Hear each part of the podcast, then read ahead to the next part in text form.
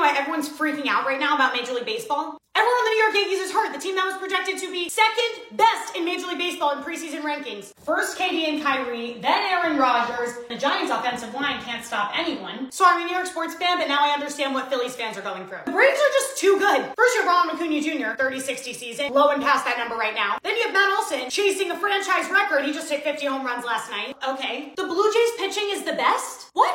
I mean, can you imagine if the Toronto Blue Jays still had Alec Manoa, like prime twenty twenty-two All-Star Alec Manoa? Red Sox fans, I'm sorry to do this for you, but you are eliminated. I was holding off hope that maybe if you wore the ugly yellow jerseys for the rest of the year, you'd just be good and win every single game. You're you're done. Sorry. Rangers have just collapsed. I'm genuinely so concerned how a team that had a ninety-five percent chance, ninety-five percent chance of making the playoffs a month ago may not make the playoffs. Why is the Astros lineup so good? If I had to face the Houston Astros lineup, give the ball to someone else, as George Kirby would say. I'm kidding, that was a joke, that was a joke. I don't want to pitch to them. Siri, did the Mariners win last night? The Mariners were defeated in eleven innings by the Angels yesterday. By the Angels? Mariners? What, what? I thought we were the hottest team in baseball. Yeah, I got Julio, forty for forty, freaking cruising, cruising. Siri just told me you just lost in extra innings to the Angels.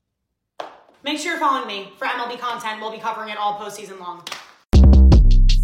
Short Cast Club.